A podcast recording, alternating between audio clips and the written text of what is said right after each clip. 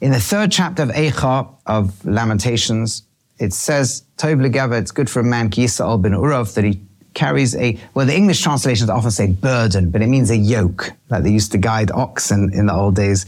It's, you know, when they, you know, how you navigate and they had something on that guided them. And the Medrash, the rabbinic commentary on that says, it, this is the ol Isha. So people translate that as the burden of a woman, the burden of marriage. But actually, it means the yoke of marriage. And what does that mean? It means the guidance of marriage. It's good for a person to be married early. And the Arizal, the great Kabbalistic master, his student, Reb Chaim Vital, says of him that he would say, teaches us that when a person comes to the world to come and they stand before Hashem and they've got all this chesed, all this tremendous kindness they've done in the world. And Hashem says, okay, but what was it like in your home? What was it like in your home? Where was the kindness in the home? Where was, you know, were people in the home crying? Were people in the home struggling? Were people in the home ignored? You might be a great philanthropist who gave millions away and did all these wonderful charitable things, but in the home is a lot of pain. Then obviously there can be reasons for it, but generally speaking, if it was because of negligence, if it was because of callousness, if it was because we didn't take that yoke of the marriage, and we'll explain what this means, the yoke of the marriage, it was because we didn't take responsibility for those in the home, then frighteningly enough, says Rav Chaim Vital, it's like all that kindness gets chucked out. And what does that mean? That means the yoke is the guidance. Hashem wants us to grow as people. And the best place to grow is in our closest, most intimate, tightest relationship husband and wife, parents and children. Those around us, that's where the real growth happens.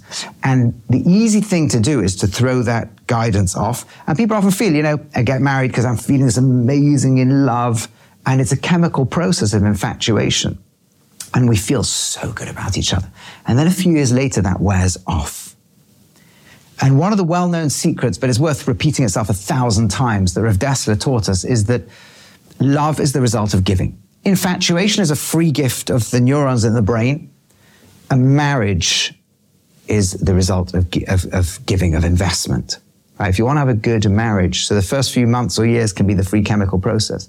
But after that, it will be did I wake up this morning and ask myself, what can I do today to make her the happiest person in the world?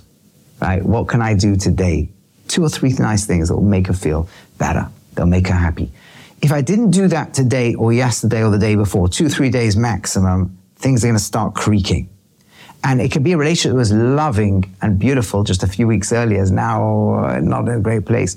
But always, or usually the answer starts back with a simple act of giving.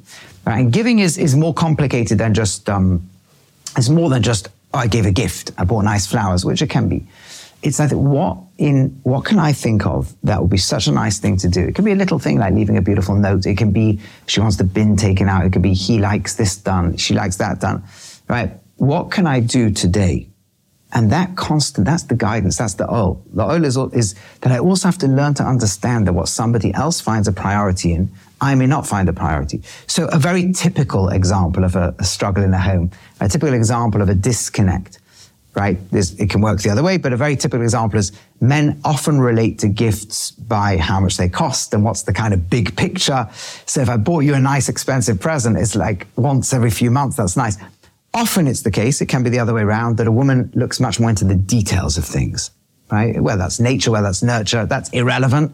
It's just the way things often are. It can sometimes be the other way around, right? But so, for example, one of the partner, one person's calculating how much it costs, the other one's, did you say you love me today? Here's a classical example of an argument, right? Let's call it the male and female. It could be either way around. Person A, person B.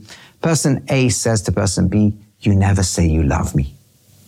Person B says, What are you talking about? I said it yesterday on the phone. And two days ago in the bus stop, right? And ding, ding, and this. See, person B is looking at what paradigmatically is quite a male way. What's the big picture? Person B, A didn't mean that. When they said, You never say you love me, what they mean is right here, right now, it feels like you've never said you love me. And the answer is not, I said it yesterday and the day before. The answer is, I love you. I really do, and I'm sorry if I didn't com- communicate that. Meaning, it's learning to walk into the world of the other. That's what the yoke is. The yoke is guiding me. I was good at this big picture, but I never understood what it meant to feel that little detail right now. What is the world in your perspective? And male and female are typically very different perspectives. And learning to think through the eyes of the other and learning to think, what is it that will make them happy today? Not what would I like today and give it to them. What would make them happy today? That's the yoke. That's the guidance that turns us into something that can do great things. That's what Shalom Bayis, the peace of the home, is ultimately bedrock. Its bedrock is this.